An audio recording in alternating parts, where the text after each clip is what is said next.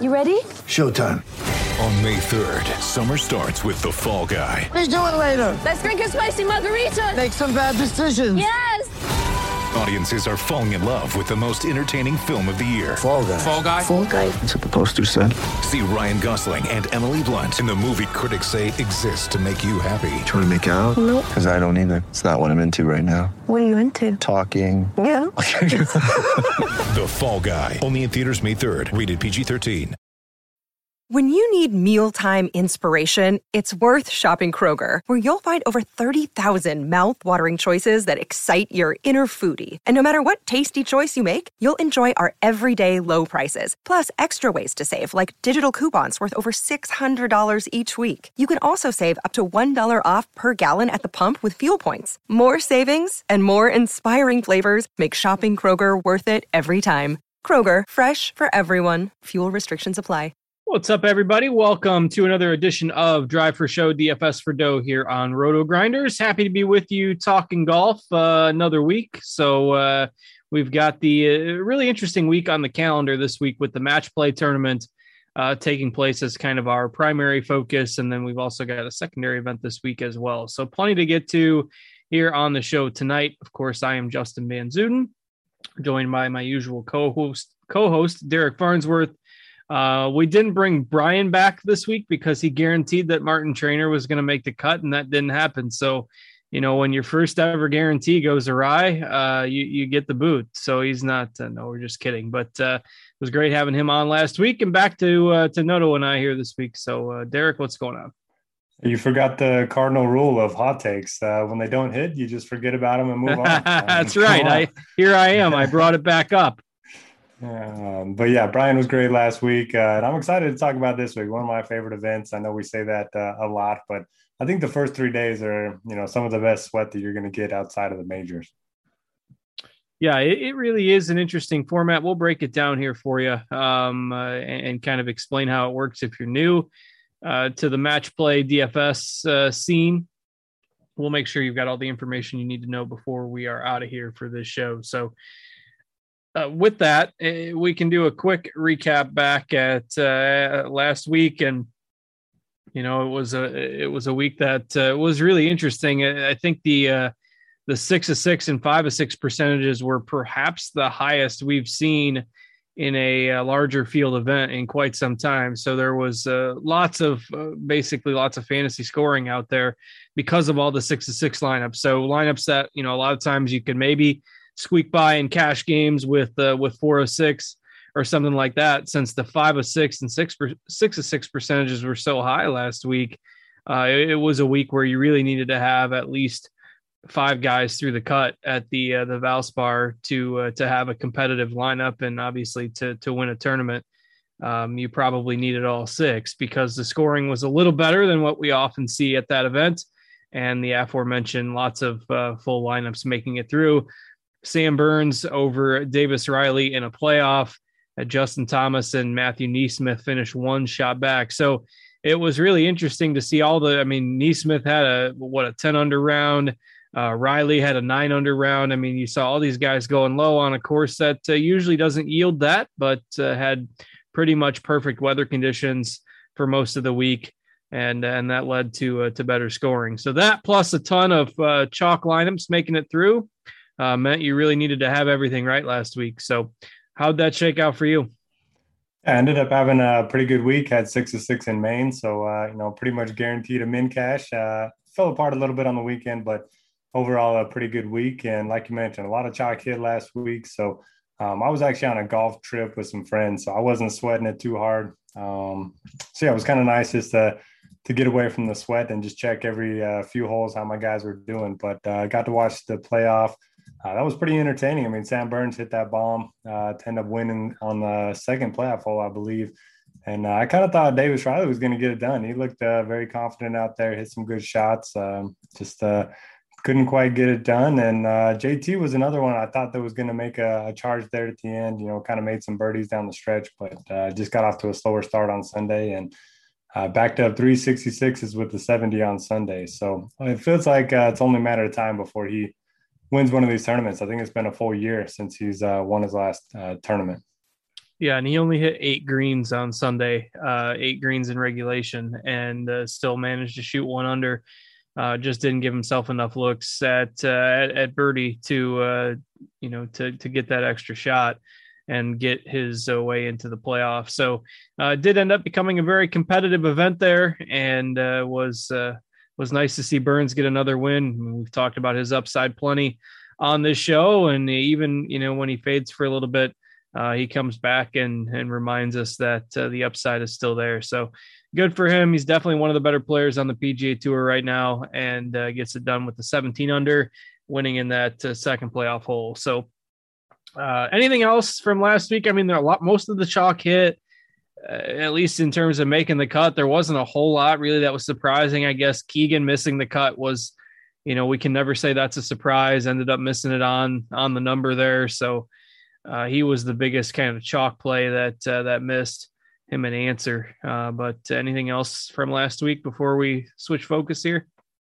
Yeah, I mean, congrats to Sam Burns, 3 wins in the last calendar year. That's pretty impressive. Like you mentioned, he's becoming one of the better golfers on the PGA Tour. And I mean, he's won so much money they didn't even feel the necessity to tee it up this week. So, he's not playing. He's going to kind of gear up for the Masters. And then the other thing I want to note is the weather. It seemed to be a wedge last week, and it turned out just like we thought it might. So after the debacle at the Players, when I said I wouldn't trust the weather anymore, we got a little bit of an edge last week if you did play that weather angle. So at this point, yeah, I don't know what to do with those wind advantages. Well, the good news is this week we can just take all of that usual golf discussion and pretty much shelve it because we've got a totally different dynamic with the match play. And so we'll dig right into that here just because it's so different. Some people might be wondering, how the heck do I build these lineups? And of course, this tournament starts Wednesday morning, so it's not like we've got the usual amount of time to get things ready. You got to have those lineups in by 9:20 Eastern time on Wednesday morning. So there is an event starting on Thursday, an alternate field event. It's a terrible field, but somebody's going to win that tournament as well in Punta Cana. So we'll have you covered. We got Lineup HQ ready for that, and we'll have an expert survey out for that usual Thursday start.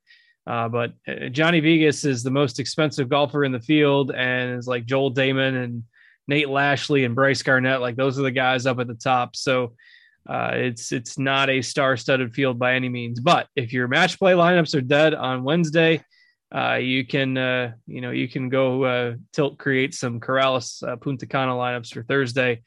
But we're going to focus on the match play here for this one because there's just so much more strategy involved. It's your primary focus on DraftKings this week. We got a $750K prize pool, so we'll talk about that.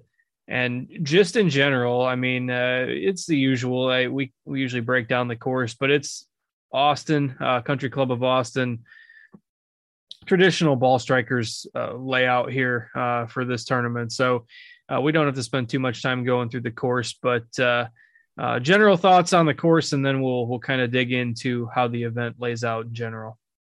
Yeah, I think the main takeaways from the course, it's a Pete Dye design. So if you want to use, the Dye corollary courses, I certainly don't mind that angle. And then the other note, very risk reward. There's a lot of holes where you can be aggressive off the tee, but you can also, pay the price if you hit bad shots. So that kind of makes like a perfect type of event for match play because you're going to see a lot of guys, go on birdie streaks. You're going to see big leads disappear. And then the last few holes kind of make for a good finish. So it's going to be a lot of fun. Nothing particular that I'm looking for in terms of a skill set. I think just history and match play, history at this course is kind of what you want to be targeting. And then after we go through the player pool, we're going to pull up a screen share and kind of walk you through the build rules in order to maximize your chances of getting, 6 of the final 8, and then, all 4 of the final 4. I think 30% of the lineups last year ended up not building optimally. So right off the bat, you're going to have a big edge if you do use the rules that we're going to show there at the end of the show. So if you're unfamiliar with the tournament in general, this is basically your March Madness style bracket, 64 golfers. And so the bracket itself is going to look familiar. It's just what you would normally see with a bracket style tournament. However, the 64 golfers are grouped into 16 groups of 4. So you've got four golfers in what is labeled group number one, and they will play round robin style on Wednesday, Thursday, and Friday against each golfer will play the other three golfers in their group.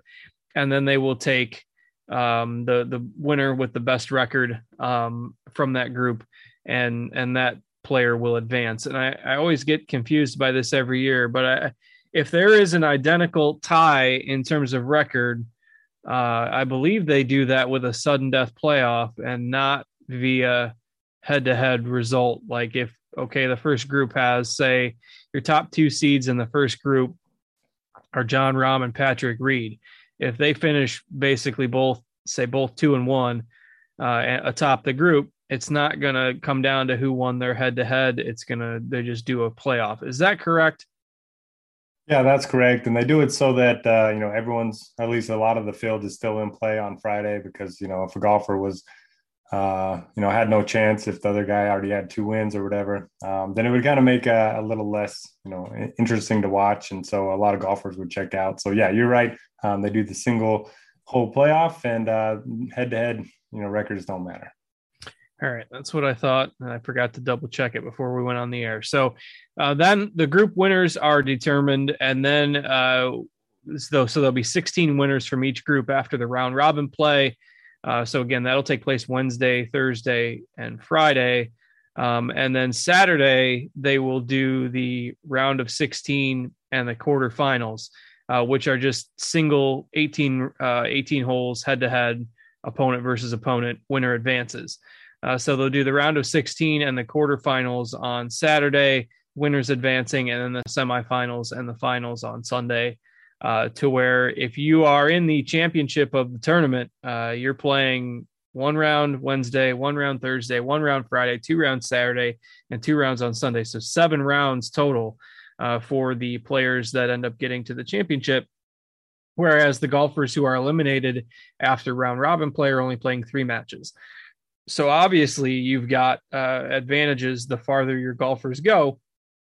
Even if they end up getting eliminated in the championship, they're still playing 7 matches and accruing fantasy points. The scoring's a little bit different.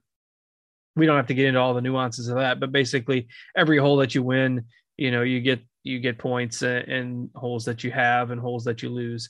There's fantasy scoring involved in there, but it benefits you in general to have golfers playing throughout the tournament, as long as they don't get, whitewashed Tiger Woods versus Stephen Ames style in one of the head-to-head matches. So that's how it's going to be outlined. And basically what we're going to show you at the end is how to optimize your builds. Obviously you don't want to be taking 2 players from the same group because one of those guys is going to be eliminated guaranteed after the first group stage round. But then you can get into principles as far as, well, how many people do you take from the same like group of 8 or group of 16? And there's a whole bunch of different theories around that to where, there's a lot of nuance to lineup building. But the most basic one is you definitely don't want to be rostering 2 guys or 3 guys from the same group as you build. So we'll dig into that a little bit more at the end of the show once we've gone through the golfers a little bit. Anything else you want to add on general strategy before we go? Not really. Don't be afraid to fade the chalk. There are going to be a lot of surprises. I think the average, top seeds advancing over the last 5 years has been like 5 of them. I think the line of the top, guy coming out of each thing, of each group is like 4.5. So don't be afraid to fade the chalk. Don't be afraid to take some chances. I mean, we saw Victor Perez go to the Final Four last year. We've seen a lot of surprises. I mean, Billy Horschel was 50th in the world last year when he won. So should be a fun event. It's going to be very volatile. I mean, you can win a match when you're playing some pretty average golf, just depending on how your opponent plays. And, Patrick Cantlay got the best of everyone last year. He led the entire field in ball striking and ended up not making it out of the first round just because he ran into everyone's best day and lost in the playoffs. So don't be afraid to fade the chalk, and don't be afraid to leave some money on the table as well. Yeah, agreed. If you just look at individual matches, basically the underdogs have won about as much as the favorites have here over the past, 4 or 5 years. So it is really, really interesting dynamics, and it makes for some fun lineup builds. So how we usually do go through this is I'll basically go top to bottom, left to right on the bracket.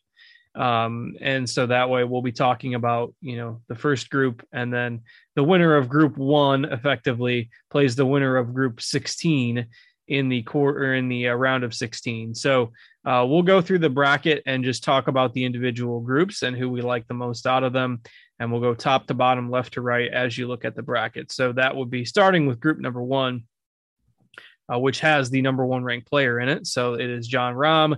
He is grouped with Patrick Reed, Cameron Young, and Sebastian Munoz. So again, Rahm is obviously going to be the favorite out of this group, but we just talked about potentially fading the chalk. So what do you do with Rahm in a group that, you know, obviously looks pretty winnable? Yeah, it seems like he's got a pretty easy path in the group stage. And he's one of those guys that he's kind of intimidating to play. He doesn't really have a weakness in his game right now. It has been the short game, but you kind of expect him to figure out that out sooner rather than later. And I'm just not that high on anyone else in his group. You know, Patrick Reed, T26 his last time out, but I think he gained double-digit strokes putting. So the ball striking is still a big concern with him. Munoz, you know, he had the bad Sunday at the Players. He's 0 of 3 in match play at this event. So if I'm taking anyone besides Rahm, it's maybe a sprinkler of Cam Young. I mean, he's been awesome ever since the swing season, but I do think he's going to be pretty popular. I've heard him talked up quite a bit as kind of the leverage play off of Rahm in this group. And he's probably my second favorite play, but I would probably rather just load up on Rahm. What about you? Yeah, I always like embracing the variance in this, and I think Young is the guy for me. I just think you look at his results. Obviously, last time out wasn't great. Missed the cut with a 77 in the second round at the Players, but 13th, 16th, 2nd, 26th, 20th before that. I mean, 5 straight top 30 finishes.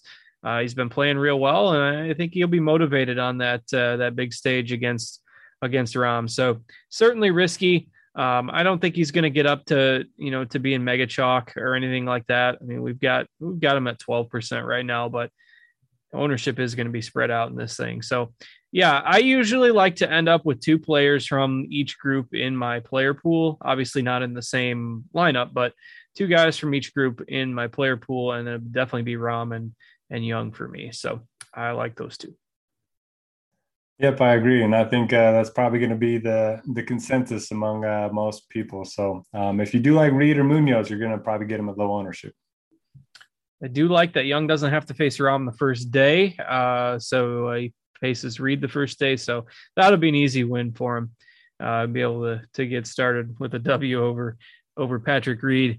Justine's too busy talking on Twitter about how Burns shouldn't be able to play in the next event because he withdrew.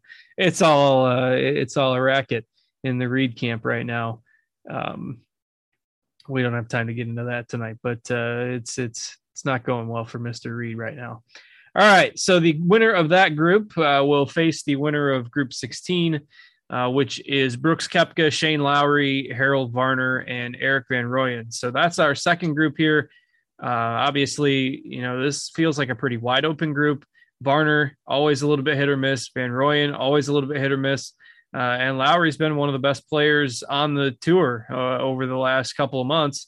Almost feels like that makes Koepka an underdog here from a public perspective. So what do you make of this group? Yeah, it does feel like Lowry is getting talked up by everybody. You know, he's going to rate out pretty well. If you're looking at any kind of statistics, you mentioned the recent form. He's been awesome. He's had top 25s in 5 straight events worldwide. But my issue with Lowry in his career, he's 7-16-3 in match play. So if you're looking for a reason to fade him, he just hasn't been great in this format for whatever reason. And Brooks Koepka, he's 10-7-2 in match play. He has advanced out of the first, group in 2 of the last 3 times he's played this event. So I don't mind Brooks. He's actually a dog in some of the matchup bets on the different sports books. I actually bet him to win his group at, bigger odds than Lowry. And then Varner, I don't really know if he can string together, 3 good rounds in a row. He's just so inconsistent. So for me, it's going to be Koepka or EVR. EVR did play well here last year. Made it out of the group stage, and I think he could do it again. He's coming off of a top 15 the last time out. Yeah, I don't have a strong take on this group. I do think if nobody's playing him, I think Koepka is interesting.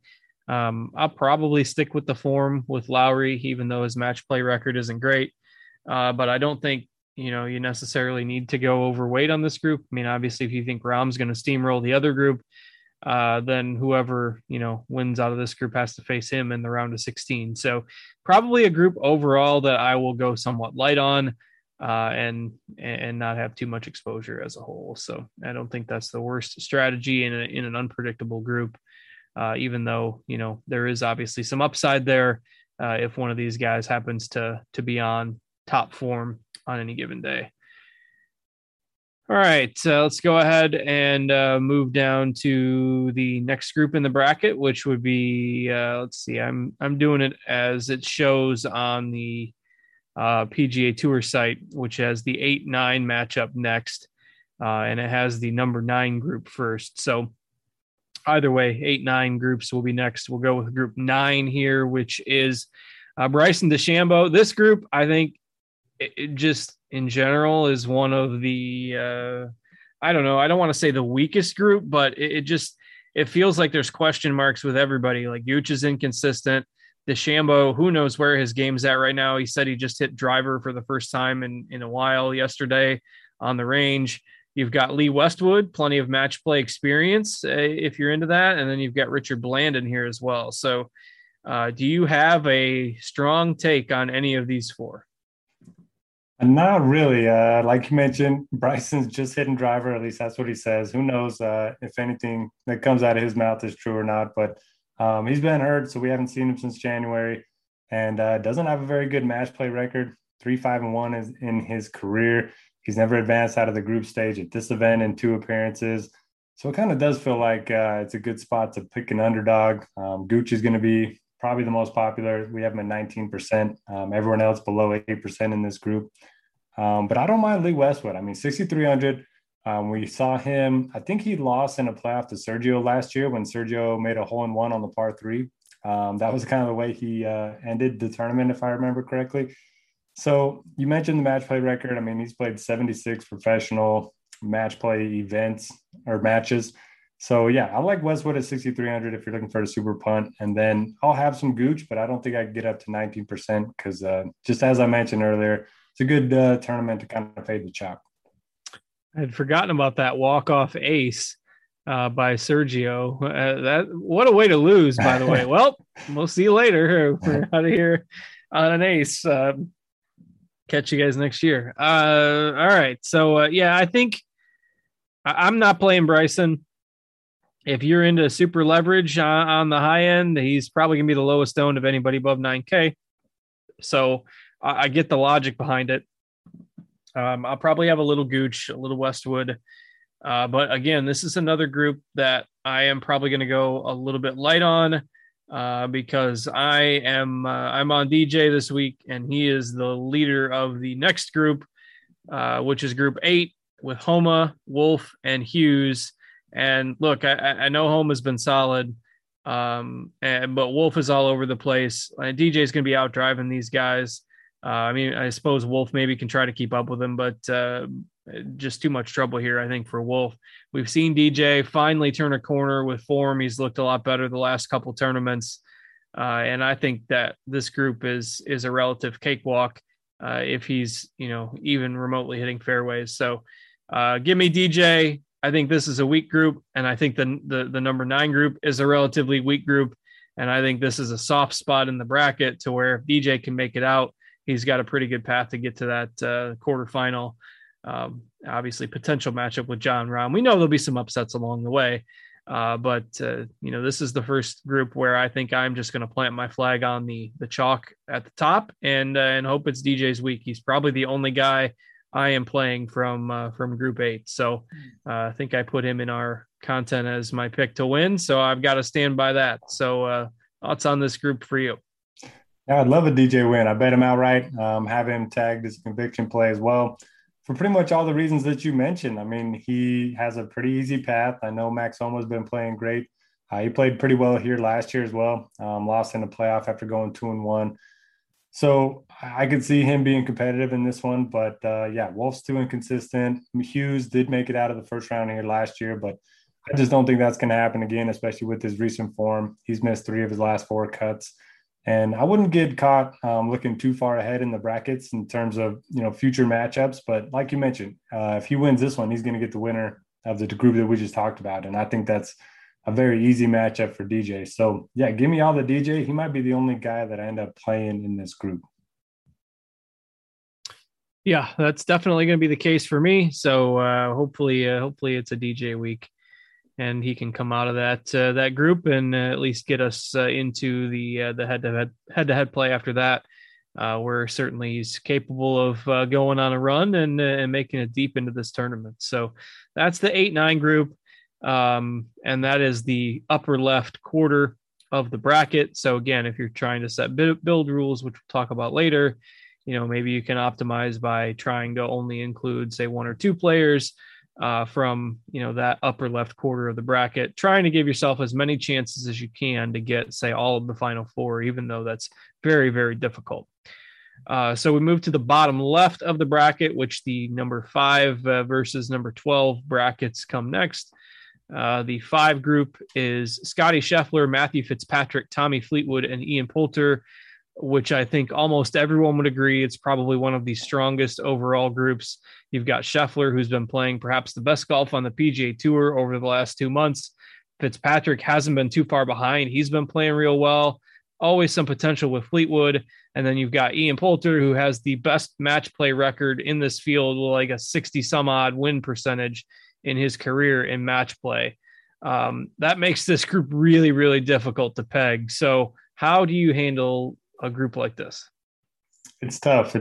According to my ratings, this group and group 10 are by far the strongest. We'll talk about that one here in a little bit. And I mean, Scheffler, you know, went to University of Texas, so he's going to have the home crowd behind him. He's obviously been in great form with 2 wins in his last 4 starts. But for me, the hard thing is the $11K price tag. If I'm paying $11K for somebody, I think I'm just going to go up to Jon Rahm. I do think that'll help keep ownership down. I mean, we saw him make a run here last year, finish second. So if he does end up making another run, I mean, you're probably going to get him at much lower ownership than most of the expensive guys. So there's a case to be made for him. But, yeah, the group's really tough. I mean, Fitzpatrick's been playing great. Ian Poulter, look at this match play record, 47, 19, and 5. That doesn't even make sense in something where he's been probably an underdog in a lot of those matchups. And then Tommy Fleetwood, pretty good match play record as well. He tends to play a Pete Dye course as well, coming off of 3 straight top 25 finishes. So it's really tough. In my builds, I think I took around 15% of Poulter, Fitz, and Fleetwood, and just hoping that Chef doesn't win it. And that's kind of a risky strategy, and I'm kind of lowering my floor in this group for sure by just taking a little pieces of those 3. But I do think anyone in this group could make a long run into the finals maybe. Yeah, that makes it tough. I picked Poulter because of the price and because it's hard to go against the match play record, but I would not be surprised if any of those 4 guys came out of that group. And I think whichever of the 4 guys comes out of that group has to be perhaps a favorite over the winner of the next group. I suppose that might be sliding Horschel a little bit. I mean, Horschel has played well here. He hasn't been playing that bad lately. And I think it's the Group 12 is a relatively weak group as well, with Peters, Tom Hoagie, and Lee in as your other 3 golfers in that group. And Hoagie's been playing good golf, so that's a little bit of a disservice to him. But, when you compare the skill sets of these 4 with the last 4 that we just talked about, it's pretty hard to compare. So Horschel, Peters, Hoagie, and Lee, what do you think there? Yeah, my model gives Horschel a huge edge in this group. Obviously, it's match play, so, you know, it can't be won on a spreadsheet, but he's 18th in my model. Then Hoagie's 55th, Peter's 59th, and Minwoo Lee dead last. So, it's just hard to project Minwoo Lee because a lot of his stats are on the Asian tour, so it's hard to really know, what to expect. That's Horschel and 3 guys in the bottom 10. Yeah. So I just got to ask this question, in Discord, if Horschel's a good start to your cash game lineups, and I certainly don't mind it. I don't know if he's going to make another deep run, but you mentioned the form. He had come off of 4 straight top 20s, and then he made the cut at the Players, ended up getting sick the night before, I think the Sunday round. And then I think he was T45 or something when he had to withdraw. And anytime he withdraws from, a Florida event, he must have been really sick. So I think he's a really strong play at 8,800, but I just don't know if he's going to make a deep run. So I'll have a little bit, but not a ton. I don't know about the rest. Do you have a second favorite in this group? No. Yeah. Probably Hoagie just because of form, but. Yeah. Are you playing Horschel a lot? Yeah. I'll play quite a bit of Horschel.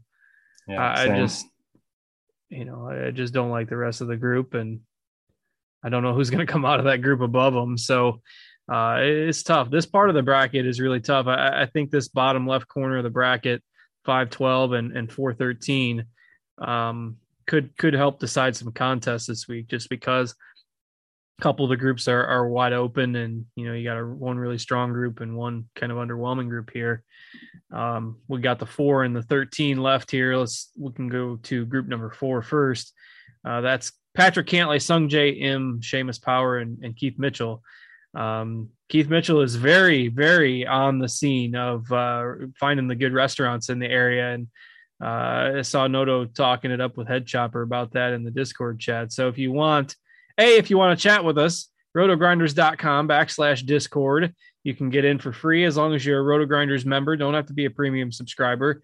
We're in the live stream chat channel of the Discord, which you can access with just your RotoGrinders login. So rotogrinders.com/Discord in the live stream chat channel if you want to chat along with us during the show. But Noto, if you're looking for all the good eating spots there, I know you're going to the tournament, you can just queue up that Keith Mitchell Twitter thread from last night, and everyone was giving him all the recommendations in there, and he was posting some of his favorites. So this worries me because Keith Mitchell seems more concerned about the restaurants than the golf, and I kind of like him in this type of format. So and this group, I think, fairly strong. We've seen Power play well lately. We've seen Mitchell show some more form lately. And then, of course, you got Cantlay and him, a couple solid guys at the top. So I like Keith Mitchell, but I wish he was in that Horschel group. Yeah, for sure. There's a lot of golfers like that. Alex Noren's one of my favorite. We'll get to him in a little bit, but he's in probably the toughest group. So just kind of the luck of the draw with these things. It's kind of why Horschel kind of stands out as a really strong play. But Cantlay, he's never made it out of the first round here, but he's never lost more than one match. He's 7-3-1 in match play. And he's one of those guys that he takes so much time over every single shot. He just gets into the head of his opponents. When we saw him do it with Bryson, when they had that long playoff in the playoff, I think it was a BMW championship. And yeah, he just played well at the Ryder Cup. He's played well at the President's Cup as well. So I like Cantlay quite a bit. 10-2 is certainly reasonable. He's been very good on Pete Dye tracks as well.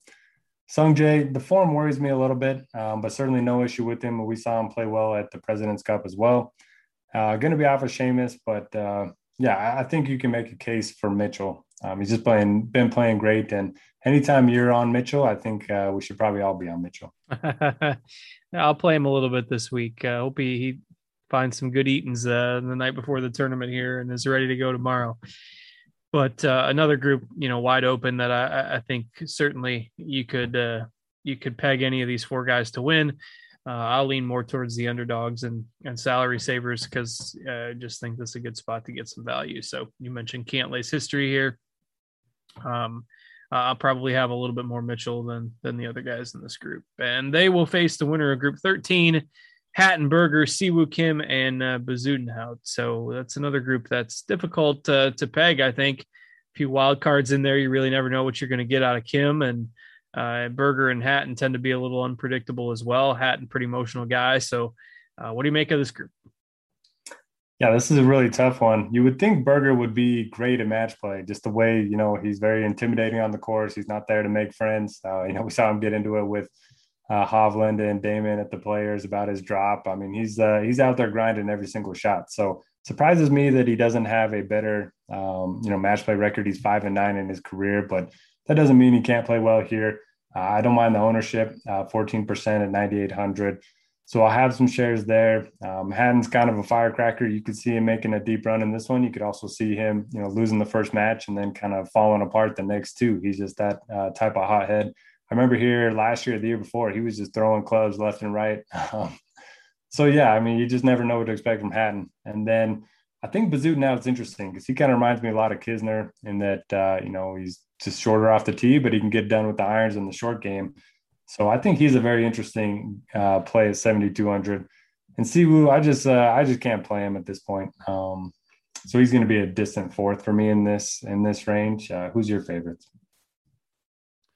Yeah, I had another group that I don't really have a strong take on. So, and I tend to be a little partial to Bazudnout, so I'll probably play a little of him. I'm in agreement with you on. I mean, I don't play Siwoo Kim a lot, so no surprise there. So I'll take Bazudnout over Kim, and for a value pick in the group, and I don't know, just a feel thing with Berger. I think eventually he'll figure out those match play woes. So yeah, probably have a little bit of Bazoo, not a little bit of Berger in this group, but not a strong conviction by any means. Yeah, that's what I'm kind of leaning towards too. All right, let's move. We're on the right side of the bracket now, so we move to the upper right side of the bracket, which is Group 2. They'll play the winner of Group 15. So Group 2 is Morikawa, Kokrak, Garcia, and Robert MacIntyre. So interesting group here. You know, Morikawa with the questionable putter at times. Sometimes that worries you in a match play format where save and par, you know, to have a hole a lot of times is going to be super important. So, but you know, none of these guys have been lighting the world on fire of late. So what do you make of Group 2 here? Yeah, this one's interesting. I mean, I love Sergio, probably one of my favorite plays of the week, just because I don't have a ton of faith in Morikawa right now. You mentioned the putter, and his around the green play is not very good either. And then you look at his recent ball striking numbers and very mediocre approach play his last two events. So I don't know. I don't feel great about him. He's 0-2-2 in his match play career. And then you have Sergio Garcia, who moved to Austin, Texas for his wife. I don't know how many years ago, but you know, he's out there doing the hook 'em horns, the Texas thing with his hands. He's got the home crowd in his favor. He's got an excellent track record here. You know, played a ton of match play matches in his in his age. He's 41, 32, and 4. So I love the spot for Sergio. The price is more than reasonable. If he's going to be 10% ownership, that's even better. And I don't really feel like I'm going to be playing a lot of Kokrak. We have seen a lot of lefties play well here, so maybe you take a flyer or two on Robert MacIntyre, who did make it out of the first round here last year. But for me, this is mostly Sergio.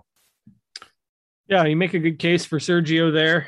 Another group where I'll probably look to the underdogs a little bit. I do like MacIntyre just in general. I think he's fun to watch play, so I'll play a little MacIntyre, a little Sergio, probably out on the favorites from this group myself. This will be the quarter of the bracket that I hope gets upended a little bit. So the next group is Group 15, Anser, Simpson, Harmon, and Watson. A very intriguing group.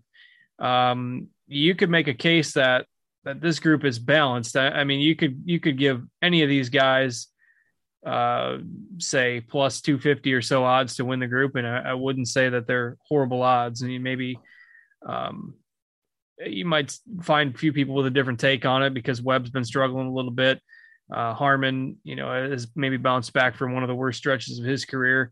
Anser's been struggling a little bit, relatively speaking. So, I mean, another one, if you just want to, if you're driving it well, you can say Bubba's the favorite out of this group. So I like Bubba a little bit here.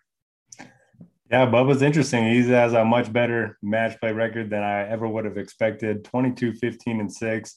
And he's kind of been, you know, one of those guys that plays well on Pete Dye courses too. I think TPC River Highlands, a place where he's played really well in his career. He's won this event before. So I don't mind the Bubba play. And all four of these guys are priced under 8K. So while it's kind of a balanced group, you could see, you know, one of these guys go pretty far at a very reasonable price point. So I like the idea of, you know, playing two or three of them in your MME pool. I think Webb's probably the odd man out for me, just because of the form. I know we do like him on the shorter tracks, you know, more often than not, but just hasn't shown much. He hasn't really been playing much either. This is his third week in a row. Didn't make the cut last week, but yeah, I like Brian Harmon. I'm obligated to go back to my dude after playing well last week, T5. I think he gained around 6 strokes with the ball striking. He's been very good here in the past. And then Anser's another guy that plays ball on P-Dye tracks, and he's lost in playoffs each of the last 2 years at this event. So a lot of guys that I like, and I think Webb's the odd man out for me. All right. I'll probably end up with a little more of Bubba and, again, hoping for a little chaos in this quarter of the bracket. So next group, well, this is interesting. You mentioned this being perhaps the most difficult group. I think you'll get a case for this group, Group 10, and Group 5 was the Scheffler group that we talked about a little while ago. But Oosthuizen, Casey, Connors, and Norin. Oosthuizen, Casey, and Norin have all been playing really well. Connors, we know, is one of the best ball strikers on tour when he's right. Again, you could see any of these guys coming out of this group. So how are you handling this one? Yeah, I don't know what to do. I wish all of these guys were in different groups because except for Connors. I mean, Connors, certainly no issue with him. Very good ball striker, but he did lose all three of his matchups here last year. It just doesn't seem like he has a short game to, really make a deep run into this event. So the other three, I like a lot. Casey's been very good in match play throughout his career, coming off a third place finish at the Players. And he didn't even defend. I guess it wasn't a defend, but he didn't play last week at Valspar where he's won twice. So he's gearing up for this week. Oosthuizen's been awesome in match play. And then Noren's going to be my favorite. He is 19-8 in match play in his career. He's coming off of some good results since the start of the year. He's fifth in good drive percentage and 12th in strokes gained approach. So the ball striking's been awesome for a guy that, might have one of the better short games on the PGA Tour. And he likes his course. So, yeah, I really like Norin, but I'm going to have shares of Louis and Casey as well. I like Norin as well. And people will think, well, you like McIntyre, you like Watson, you like Norin. I'm going for some of these underdogs. That's what you see in this tournament a lot of times. And this quarter of the bracket, I think you can make a case for the lowest seed in all four of these. And it doesn't seem crazy. I mean, going to the next group, we've got Schauffele, Finau, Herbert, and Kanaya. And once again, it's a loaded group right above it and then a weak group right below it. And you wouldn't have said that a year ago, but Schauffele, relatively speaking, he's been struggling. Finau's really been struggling. Herbert, you never know what you're going to get out of him. And, Kanaya hasn't proven himself in anything resembling this type of a field. So, are you just taking Schauffele here by process of elimination, or what do you think on Group 7?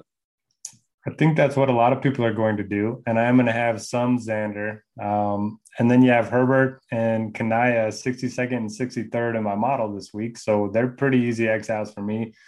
I think I'm going to play a lot of Finau. He's going to be low owned and he's clearly the second favorite in this group. So if he can beat Xander, I think he could easily advance out of this. He's a guy that can make a lot of birdies. He has Ryder Cup experience, President's Cup experience. So, give me some Finau. I know the form's been pretty bad, but if there's ever a place where you can, discover it, it's these match play events where you can win a match, even though you aren't at your best. So I like Finau. It's probably going to bite me. I think he offers some nice leverage off of the highest owned golfer in the field. And 7,800 is more than reasonable.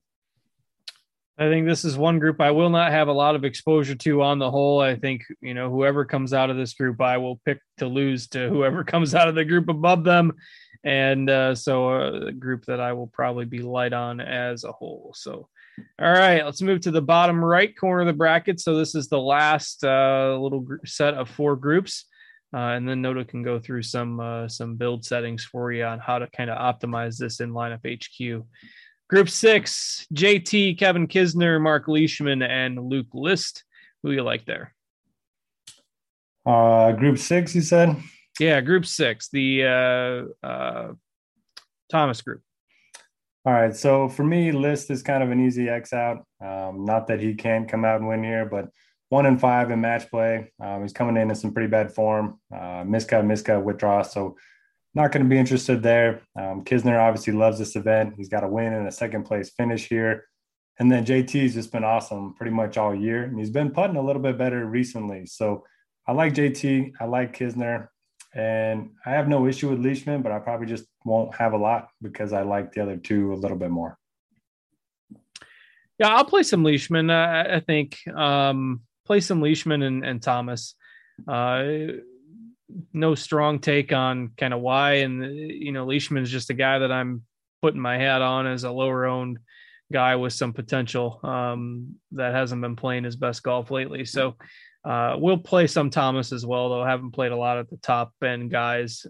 So I will play some of them here in this last quarter of the bracket.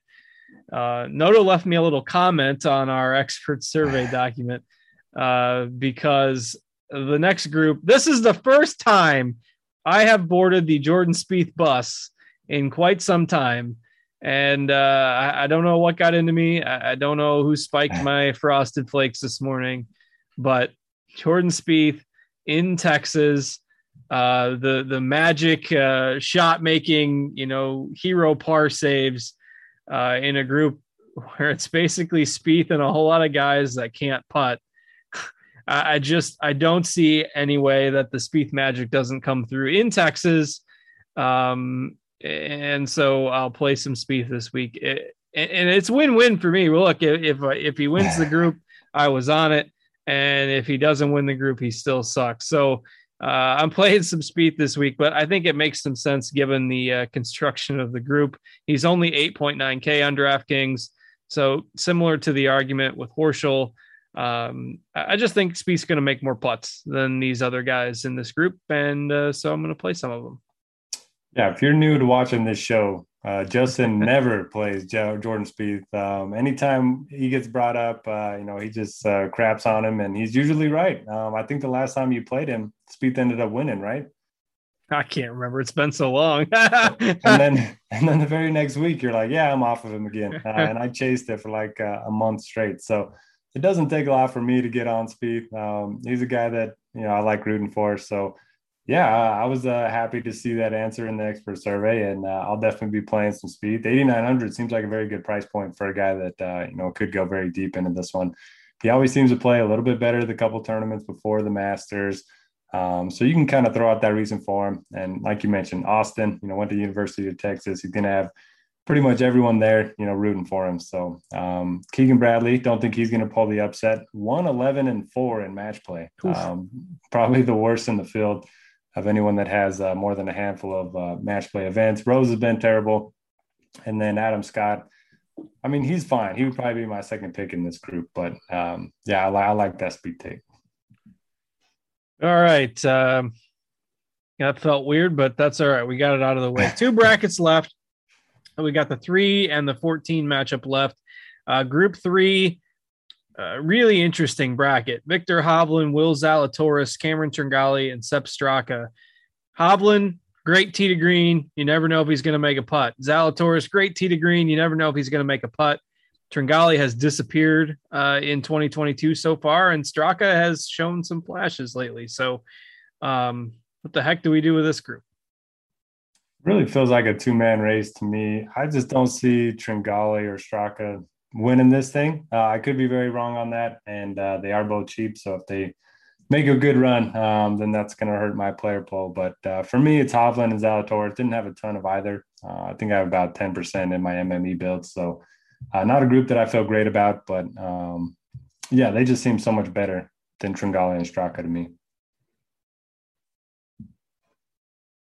Sorry, I muted myself there.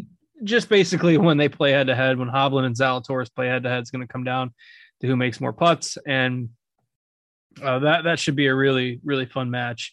Hopefully, I think, let's see, I'm looking at the schedule here. I think that they set it – do they set it up to where the top two seeds play the third day?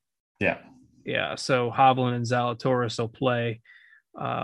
If they're both 2-0, that would be a really fun match to watch on Friday. So I picked Hovland, but again, it's just going to come down to who makes more putts or if there's a crazy upset. So the remaining group feels like another relatively weak group. You've got Niemann, Kevin Na, Russell Henley, and Maverick McNealy in that final group. It does look like McNealy grades out pretty well in terms of the projections that we have in Lineup HQ. I'm not sure if those are from our model or yours this week, but we've got McNealy grading out as one of the best point per dollar plays and double-digit ownership. So it seems like some people might look to the upset here in this bracket. Yeah, must not be my owner or my projections. I have him 52nd. I don't know. Yeah, 52nd. And then I have Na a little bit above him. I like Na a little bit. We've seen him play well here in the past. You know, he was famous for yelling at DJ. Remember they got into it after he made him re-putt the 3-footer or something, and then DJ missed it. And pretty much the reason why DJ ended up, you know, not making out of the group stage that year. So he's a guy that can, you know, take his time, getting ahead of his opponents. And he just had his third baby, so we've got some baby swag. He didn't end up playing the Players to be there for the birth of his kid, so he didn't have to grind through those, you know, bad 5 days of weather. And then I like Henley a bit too. He, similar to Berger, doesn't have a good track record in match play, but I mean, he hits fairways. He's one of the best in the entire world with his irons, and he's a pretty good putter on Bermuda. So I think he kind of checks all the boxes for me. I like the $7,900 price point. And I have nothing bad to say about Neiman, but I just like Henley more, and he's $700 cheaper. Yeah, I like Neiman. I think, again, this is the side of the bracket where I will play a few of the favorites. So I think Neiman is fine. Again, you can make a case for all four of these guys. And I'll probably sprinkle in at least one of the others. I haven't decided, haven't finalized my other options from this group yet, but we'll have some of Neiman for sure. All right, what we're going to do now here as we get ready to get out of here is we're going to have Noto show a little screen share of kind of our Lineup HQ. And one of the unique tools within Lineup HQ is that you can build some player groups. And those come in really handy in an event like this where you're not looking to play like more than one player from each individual group of four. So hopefully our producer Eli and Noto can coordinate getting that screen share up on the screen now. And Noto, I'll let you kind of talk about some of the things that you're looking at to optimize your builds a little bit. Okay. It sounds like we're good to go. So the very first thing you want to do is to make sure you're not playing two guys from the same group. So what you do, you're in Lineup HQ, you click on this player groups button at the very top. And then you're going to go through in each of the groups and you're going to type in the names of the golfers. We got Jon Rahm. Let me pull these up real quick. So we got Jon Rahm, Reed, Munoz, and Cam Young. And you're going to go through.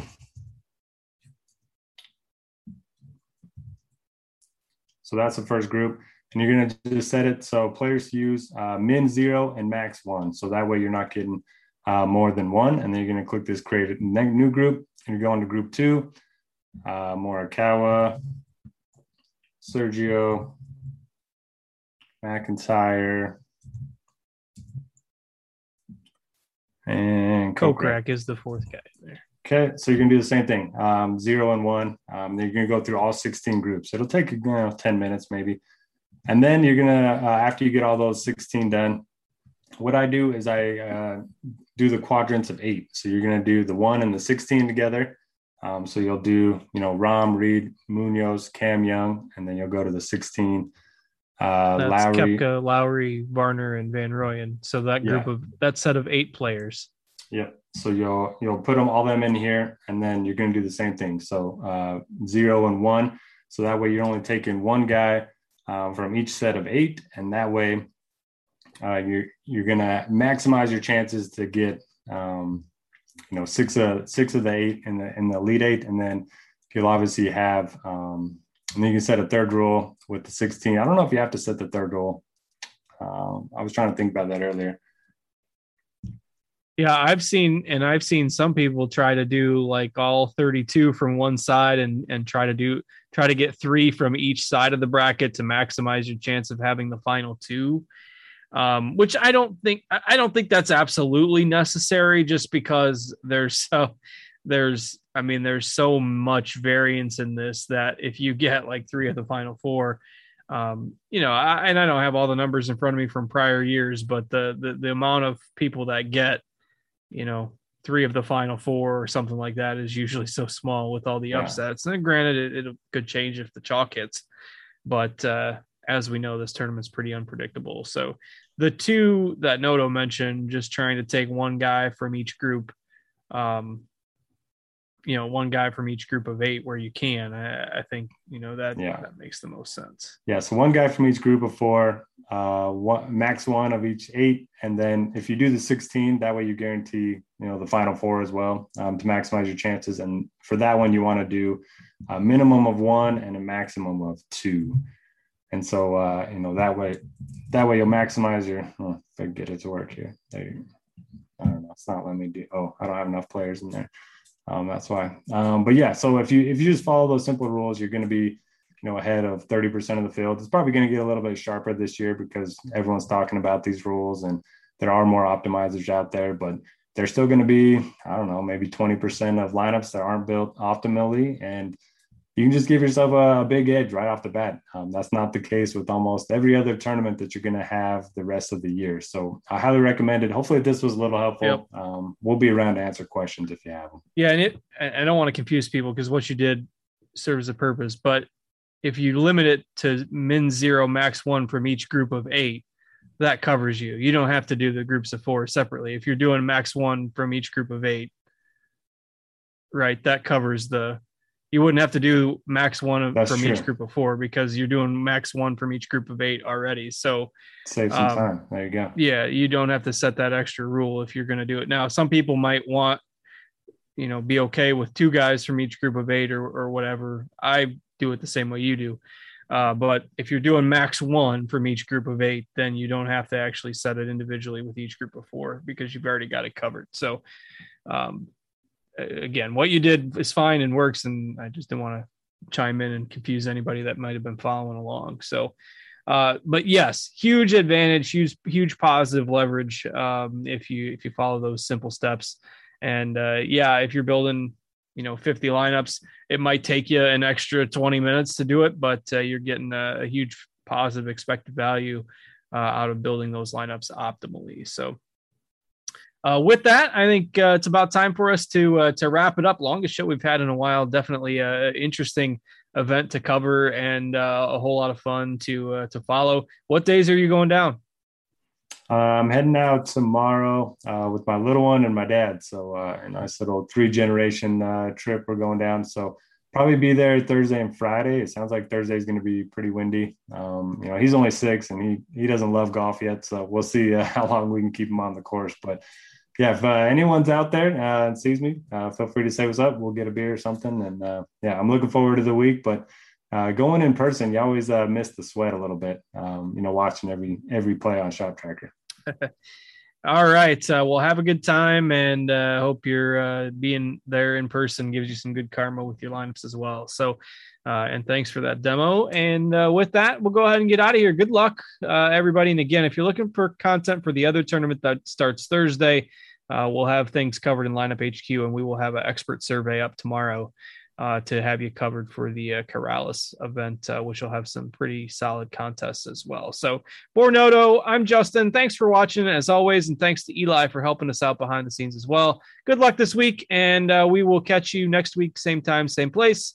Until then, have a great week, everybody.